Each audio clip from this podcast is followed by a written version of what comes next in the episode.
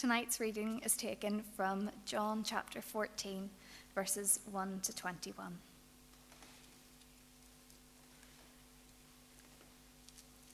Do not let your hearts be troubled. You believe in God. Believe also in me. My Father's house has many rooms. If that were not so, would I have told you that I am going there to prepare a place for you? And if I go and prepare a place for you, I will come back and take you to be with me, that you also may be where I am. You know the way to the place where I am going. Thomas said to him, Lord, we don't know where you are going, so how can we know the way? Jesus answered, I am the way, and the truth, and the life. No one comes through the Father except through me. If you really know me, you will know my Father as well. From now on, you do know him and have seen him. Philip said, Lord, show us the Father, and that will be enough for us. Jesus answered, Don't you know me, Philip, even after I have been with you for such a long time? Anyone who has seen me has seen the Father. How can you say, Show us the Father? Don't you believe that I am in the Father and the Father is in me? The words I say to you, I do not speak on my own authority. Rather, it is the Father living in me who is doing his work. Believe me when I say that I am in the Father, and the Father is in me, or at least believe on the evidence of the works themselves. Very truly, I tell you, whoever believes in me will do the works I have been doing, and they will do even greater things than these, because I'm going to the Father. And I will do whatever you ask in my name, so that the Father may be glorified in the Son. You may ask me for anything in my name, and I will do it. If you love me, keep my commands, and I will ask the Father, and he will give you another advocate to help you and be with you forever the Spirit of truth. The world cannot accept him, because it neither sees him nor knows him, but you know him. For he lives with you and will be in you. I will not leave you as orphans. I will come to you.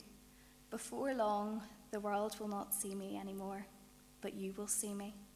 Because I live, you also will live.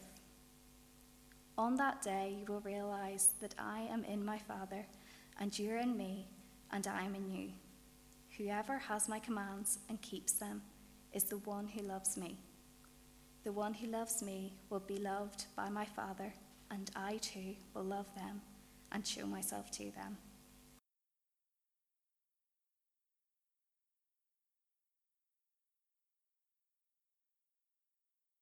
Let us pray. Our Father, hear our cry. Your broken world is in desperate need of love. We pray that in this world of sickness, of pain, and misery, that we would reflect the compassion that you have for us. Help us reach out to those who feel lost, right on our doorstep.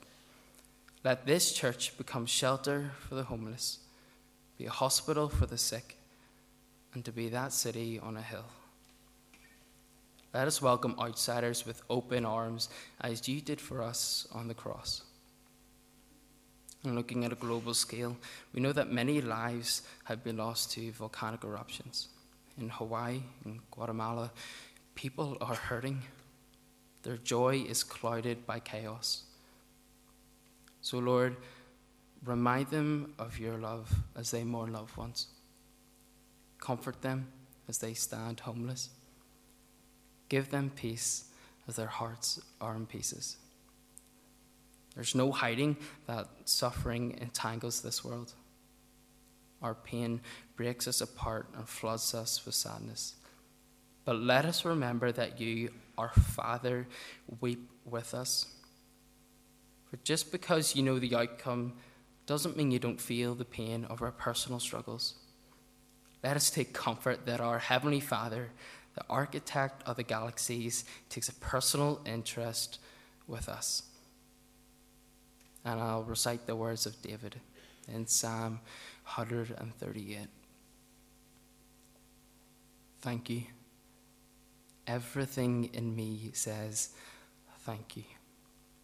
Angels, listen as I sing my thanks. I kneel and worship, facing your holy temple, and I say it again, Thank you. Thank you for your love. Thank you for your faithfulness. Most holy is your name. Most holy is your word. The moment I called out, you stepped in. You made my life large with strength. When they hear what you have to say, God, all earth's leaders will say, Thank you. They'll sing of what you've done, how great the glory of God. And here's why because God, high above, sees far below. No matter the distance, He knows everything about us. When I walk into the thick of trouble, keep me alive in the angry turmoil. With one hand, strike my foes, with the other hand, save me. Finish what you started in me, God. Your love is eternal. Don't quit on me now. Glory to our Father in heaven. Amen.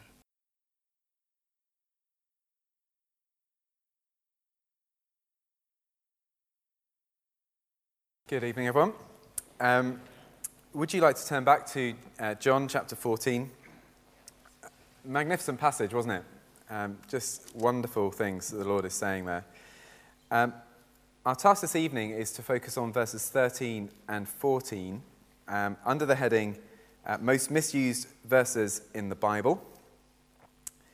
So let's uh, read them again and then we'll pray for God's help. So, Jesus, the Lord says, And I will do whatever you ask in my name, so that the Son may bring glory to the Father. You may ask me for anything in my name, and I will do it. Let's see God's face as we come to his word. Our Father God, you have promised in your word that the unfolding of your words gives light. And so we ask that you'd keep that promise this evening as we seek to unfold your words. May the light of your Son, the Lord Jesus, shine very brightly in our midst. And we pray that you'd help us, particularly tonight, to listen to just what it is that you're actually saying. Uh, take away um, our own sense of priorities, what is important. Help us to listen with crystal clarity to what it is you're saying. And we ask that, Lord, that the light of your word might fill us with all joy and peace in believing, and so that together we might abound in hope to your glory and praise. For we ask this in Jesus' name. Amen. Well, this is a wonderful pa- passage, and in some ways it's a shame to not be able to look at the, the whole thing, but it's good, I think, from time to time to, to focus in a little bit more. And I'm really excited about this series because it's a chance to kind of give uh, some very important Bible verses that sort of a real focus and careful attention. However, as a preacher, I have to say it's also quite scary because there's not really very many places to hide when you've just got a couple of verses. You can't kind of just sort of slide over something just as easily as sometimes you might be tempted to.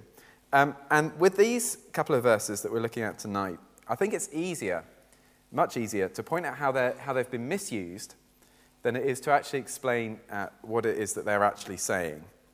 So I think there's two ways, two big ways that we can misuse uh, these verses. Um, first way is, um, I think, probably pretty obvious. Jesus is saying, obviously, here, I will do whatever you ask. And a lot of us can maybe be tempted to hear that as a kind of a blank check, basically. Finally, we think, yep, this is the bit in the Bible I'm really interested in, the bit where Jesus kind of says, yep, you name it, and I'll do it. And we think, finally, I've got something I can hold Jesus to and pin him down and ask for whatever it is I want. Well, most of us, I guess, probably don't think that's going to be quite right one problem, at least, that that raises is well, what about when I don't get what I want? And so we try and work out how to limit what Jesus is saying here. Um, Now, I think we probably do need to limit it in some way. But what I've seen a lot of people do as I've been reading around for this is they almost kind of go to other places in the Bible and say, well, we, we're meant to ask for anything that lines up with God's will. And so Jesus is kind of saying here, you can ask for whatever you like in my name, but by the way, here's a whole heap of caveats that I haven't mentioned to you, uh, including you're meant to sort of know what's in my secret plans for you. And if it happens to be in my secret plans for you, um, then I won't give this to you.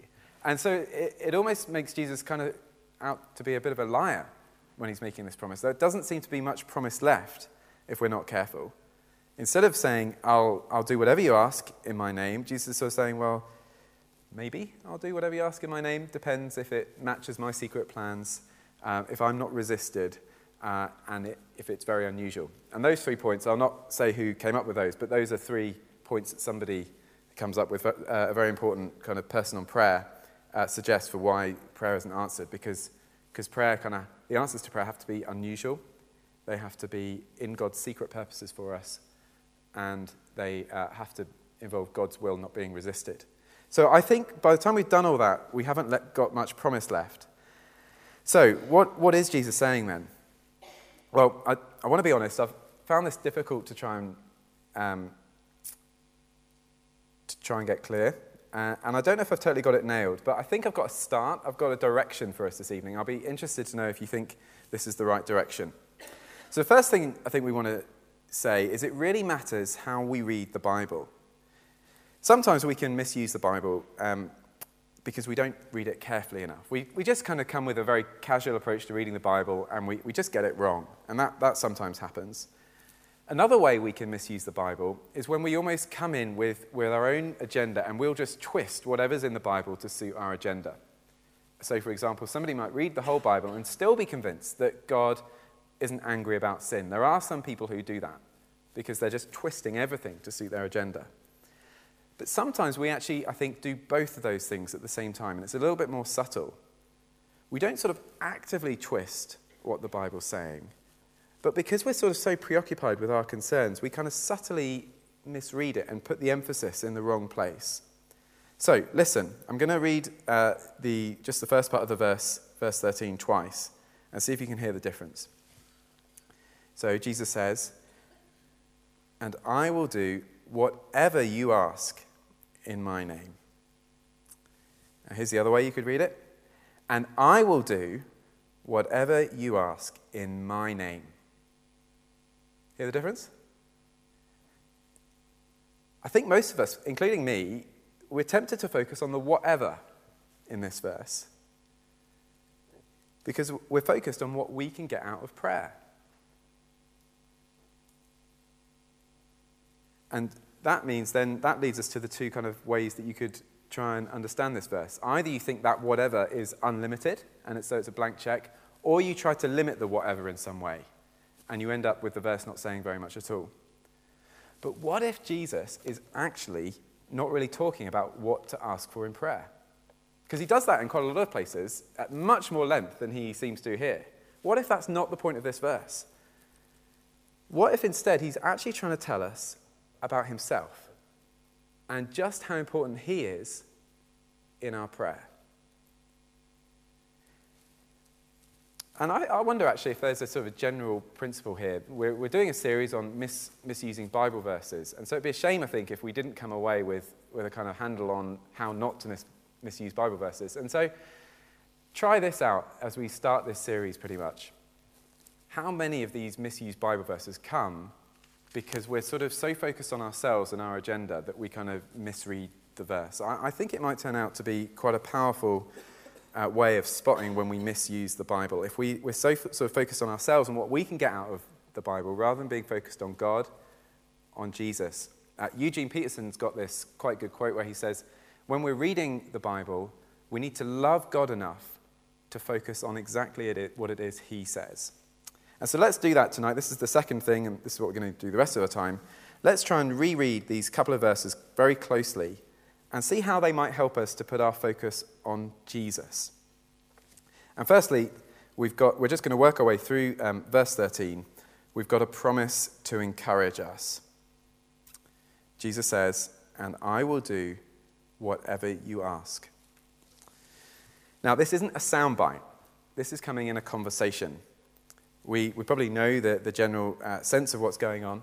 It's Jesus' Last Supper with his disciples, and the atmosphere is pretty tense and pretty sorrowful because Jesus has said very clearly that he is going away. He's going to die, and through his death, he's going to go to his Father. There's a lot of uh, tension and fear, and Jesus says, verse 1 Do not let your hearts be troubled. Trust in God. Trust also in me. It actually seems like in this Last Supper with the disciples, there's actually a lot of doubt in the room. A lot of people eh, among the disciples who aren't really sure uh, about Jesus. Philip says, Lord, show us the Father, and that'll be enough for us.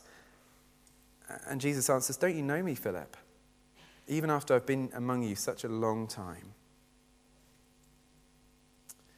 So Jesus is trying to address doubt. He's trying to grow these disciples' faith as they get ready to uh, for him to leave. And in verse 12, he gives a very important promise. Have a look at it there with me. Uh, Jesus said to his disciples, I tell you the truth. Anyone who has faith in me will do what I have been doing. He will do even greater things than these, because I am going to the Father. Jesus is saying to his friends, listen, I'm going away, but what I've started is going to continue. You are actually going to do the same sorts of things I've been doing. You're going to be doing the miracles, you're going to be doing the teaching. That's going to continue. And guess what? You're going to do even greater things than I've done. Now, we haven't really got time to, to explore what those greater things are this evening. Um, but the short answer is it looks like giving people eternal life. Uh, Jesus is going to go to his Father. Um, he's going to ascend as the risen King, and he is going to have the power as our mediator to give people eternal life. But, he says, I'm going to do this through you, through my disciples, through anyone who believes in me. We're all going to be involved. How?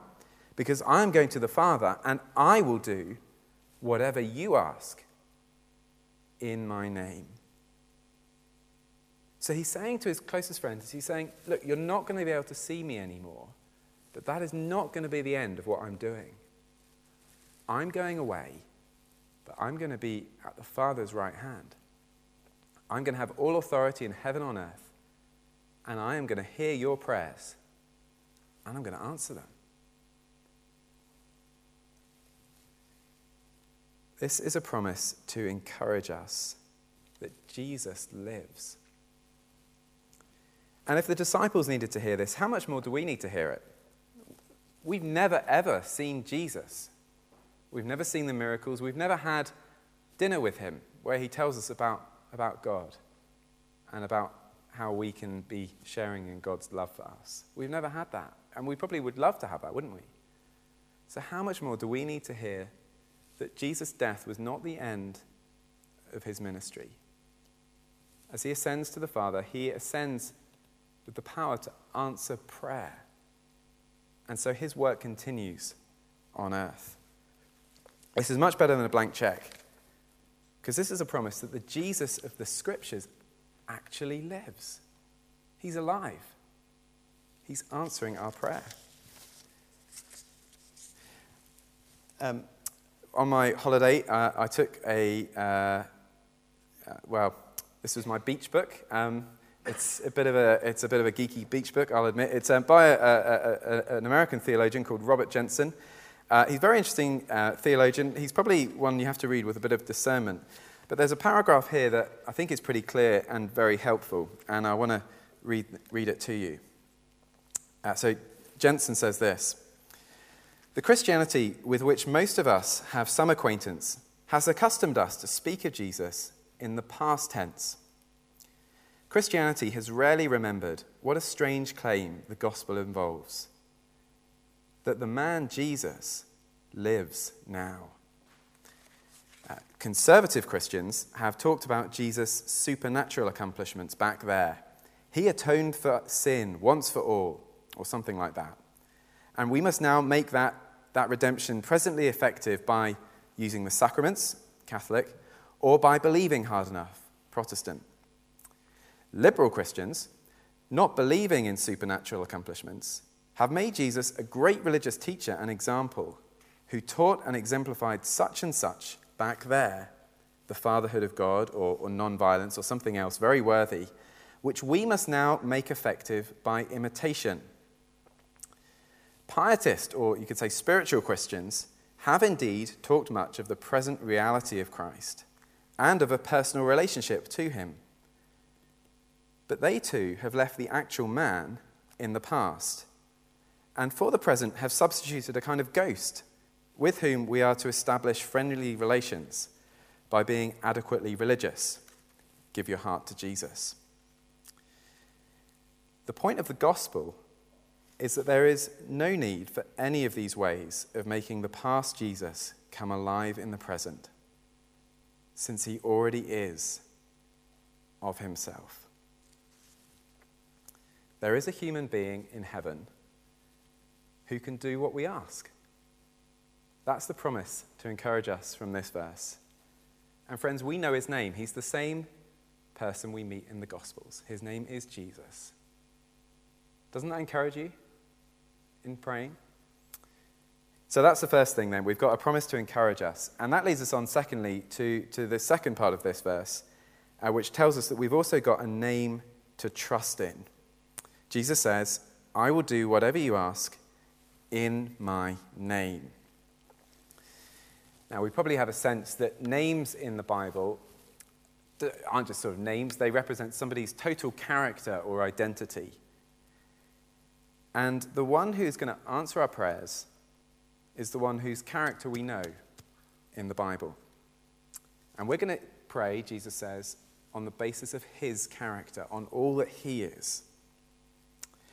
But I think we can fill that out a little bit more. And I wonder if you can turn back with me to 1 Kings chapter 8. Find that on page 345 in the Pew Bibles.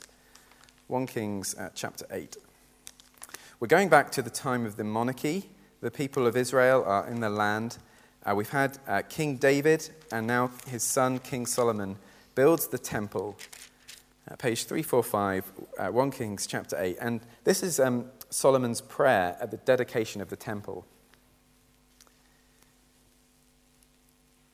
And we'll pick it up at 1 Kings chapter 8, verse 27. Solomon prays, But will God really dwell on earth in the temple? The heavens, even the highest heaven, cannot contain you. How much less this temple I have built? Yet give attention to your servant's prayer and his plea for mercy, O Lord my God. Hear the cry and the prayer that your servant is praying in your presence this day. May your eyes be open towards this temple night and day, this place of which you said, My name shall be there, so that you will hear the prayer your servant prays towards this place. Hear the supplication of your servant and of your people Israel when they pray towards this place. Hear from heaven, your dwelling place, and when you hear, forgive and then Solomon goes through a number of different situations in which people might pray. Turn over the page and we'll go to the last situation, and it's the, yeah, uh, it's not the last situation, but it's the one I want to read. Verse 41. As for the foreigner who does not belong to your people Israel, but has come from a distant land because of your name, for men will hear of your great name and your mighty hand and your outstretched arm.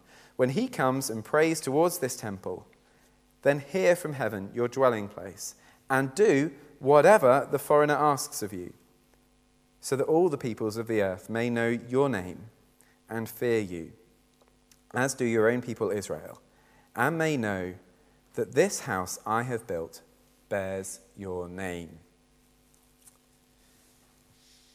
Okay, so in the Old Testament, where was God's name? Where did you go if you wanted to, to see God's name and all that God represented?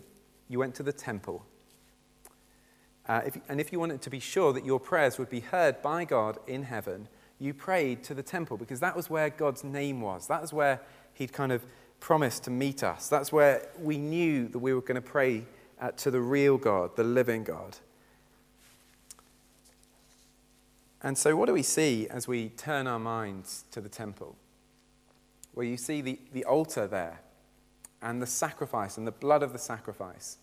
And you'd see the smoke ascending up to heaven, a sweet smelling savor to the Lord. And, and you, would, you would think then, wouldn't you, of God's character as a God of mercy, a God of covenant love, a God who makes provision for sin, a God who makes peace with us. And that would be uh, your sense of what God's name was. And you'd pray on that basis. And as you did that, you could be confident that because God has made provision, yeah, your prayers would ascend into heaven along with that smoke of the sacrifices. Well, I wonder, does any of that help us to understand what Jesus is saying when he says, Ask for anything in my name? Come back to, to John 14 uh, whenever you get a moment. Jesus is saying, um, I'm about to die as your sacrifice. I'm about to ascend to heaven as a kind of a sweet smelling, uh, fragrant sacrifice and offering. And if you want to be sure that your prayers are going to be heard, pray in my name. And you can be as sure as you like that just as I've ascended into heaven, so I will carry your prayers with me. You can be confident as anything in the world that because I am God's full revelation, because I am in the Father and the Father is, is in me, because I bear his name as his only Son, because I've come as his only Son to die, to show his covenant love and mercy, and rise again as his welcomed, loyal, loving, faithful Son who died and rose again for you, you can be totally sure that I will bring your prayers into the presence of Almighty God. Jesus tells us to pray in his name. This is a name, secondly, to trust in. And that's why, of course, we make it our normal pattern when we pray to, to say, literally, in Jesus' name. It's not a sort of magical phrase, but it does remind us on the basis, the basis on which we pray. We pray not on the basis of our own merits, not on the basis of our kind of goodness, but on the basis of God's provision for us in the Lord Jesus. We pray in Jesus' name. So, friends, don't be put off ever from praying because you kind of have a sense that you're not worthy to come into God's presence, because you're not really sure that God will want to hear what you've got to say to Him. He does. He promises He will if you're praying in Jesus' name. Don't come to God on your own footing. Come to God on the basis of Jesus, and He will hear your prayer. Our prayers won't bounce off the ceiling because there is one who's gone into heaven. We know who's there, and He's promised to be there as our mediator. And, friends, I need to say as well don't pray in any other name. We don't need anyone else's prayers uh, anyone else's help for our prayers to be heard. And you'll know, um, as well as I do, that the Roman Catholic Church has taught people for a long time that we um, can entrust our prayers to the mother of Jesus, to Mary. And so the, the Catholic Church encourages people in the church uh, to pray the uh, Ave Maria, Holy Mary, Mother of God, pray for us now and at the, uh, at the hour of our death. And to see what is meant by those words, I'm going to read from the Catechism of the Roman Catholic Church. So it's commentating on those words. By asking Mary to pray for us, we acknowledge ourselves to be poor sinners, and we address ourselves to the Mother of Mercy, the All Holy One. We give ourselves over to her now in the today of our lives and our trust broadens further already at the present moment to surrender the hour of our death wholly to her care. May she be there as she was at her son's death on the cross. May she welcome us as our mother at the hour of our passing to lead us to her son, Jesus, in paradise. Brothers and sisters, the Lord Jesus invites us not to do this. He says we don't need even his dear mother to lead us to him. He says we're welcome to come to him. He invites us to pray in his name. you maybe feel uncomfortable with anyone kind of drawing lines like that, but I think sometimes it's good for us to draw lines. And maybe you think Presbyterian Church has drawn a lot of lines this week if you've been following some of the news headlines. But sometimes lines do protect something good. And the something good that we want to protect is that the Lord Jesus is so available to us. We don't need anybody else. He invites us to pray in his name as our mediator. The Lord of the church really lives, and he invites us to pray in his name. So we've had a promise to encourage us, a name to trust in. And now we're going to see finally why, we, why focusing on Jesus alone really matters in our final point. We're going to see that we also have a purpose to share in in these verses. So, verse 13 I will do whatever you ask in my name so that the Son may bring glory to the Father.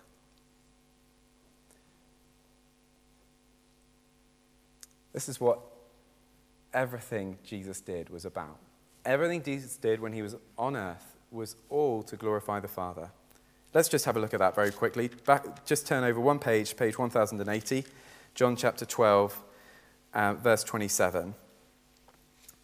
Jesus is considering his death, and he says, now my heart is troubled, and what shall I say? Father, save me from this hour? No! It was for this very reason I came to this hour. Father, glorify your name. And then a voice came from heaven I have glorified it, and I will glorify it again. Jesus came to glorify the Father's name and that is why he's going to answer our prayers. His whole purpose of his ministry on earth and his purpose of his ministry in heaven is so that the Father may be glorified in the Son. As the Son of God answers prayers on behalf of his Father, so the Father will be glorified because it's his Son who's answering all our prayers. When we pray together as the Church of Christ and we see our prayers being answered, who, who, who's being honored? Not some random God, but the Father of our Lord Jesus Christ. The Father will be glorified in the Son. And, you know, the Lord may do that in ways that surprise us or challenge us, but He's just going to continue the life He led on earth of glorifying His Father. And when we pray, we get to share in that great purpose. What could be better than that? When we pray, when we pray prayers that are going to seek to, to see the, the Son glorified and the Father glorified in Him, we're, we're kind of getting caught up in the whole movement of everything that exists. Even go back before all worlds and what's happening. The Father is eternally begetting the Son. And now that Son, the Son of the Father, comes into our world in order to glorify His Father. And He wants to lead all of us back into giving glory to the Father.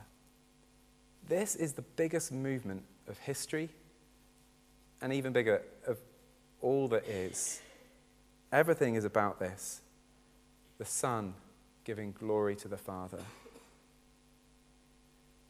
If you ask for anything in my name,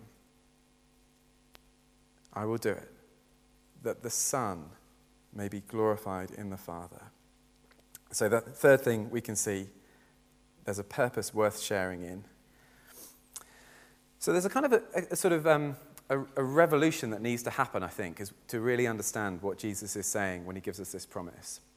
Um, you know the history about Copernicus, how he discovered that uh, instead of uh, the, the sun revolving around the earth, it's the other way around. The earth revolves around the sun. I think something like that needs to happen if we're going to really understand uh, and be encouraged by this promise the way Jesus wants us to be. If we kind of think that God is kind of revolving all around us, then we'll kind of come away from tonight thinking, oh, Sam just didn't really give us very much there. But if you can get into your heads that we are built to revolve around God, around the, the, the Father being glorified in the Son, then I hope you'll come, go away very encouraged that, that we can be part of that that what life is all about is open to us, that the one who was there in history, in the Gospels, now lives and invites us to join in his eternal purpose of giving glory to his Father. So, Jesus isn't guaranteeing here to give a positive answer to every request we could make of him. But he is calling us to pray with deep confidence for the Son to bring honor to his Father. So, friends, let's, um, let's share in his purpose. Let's plead his name, confident that he lives. Let's put the focus on Jesus in our praying. And we pray that we will do that so that our prayers may bring the Son glory and through him glory to the Father. Amen. Let's pray, shall we?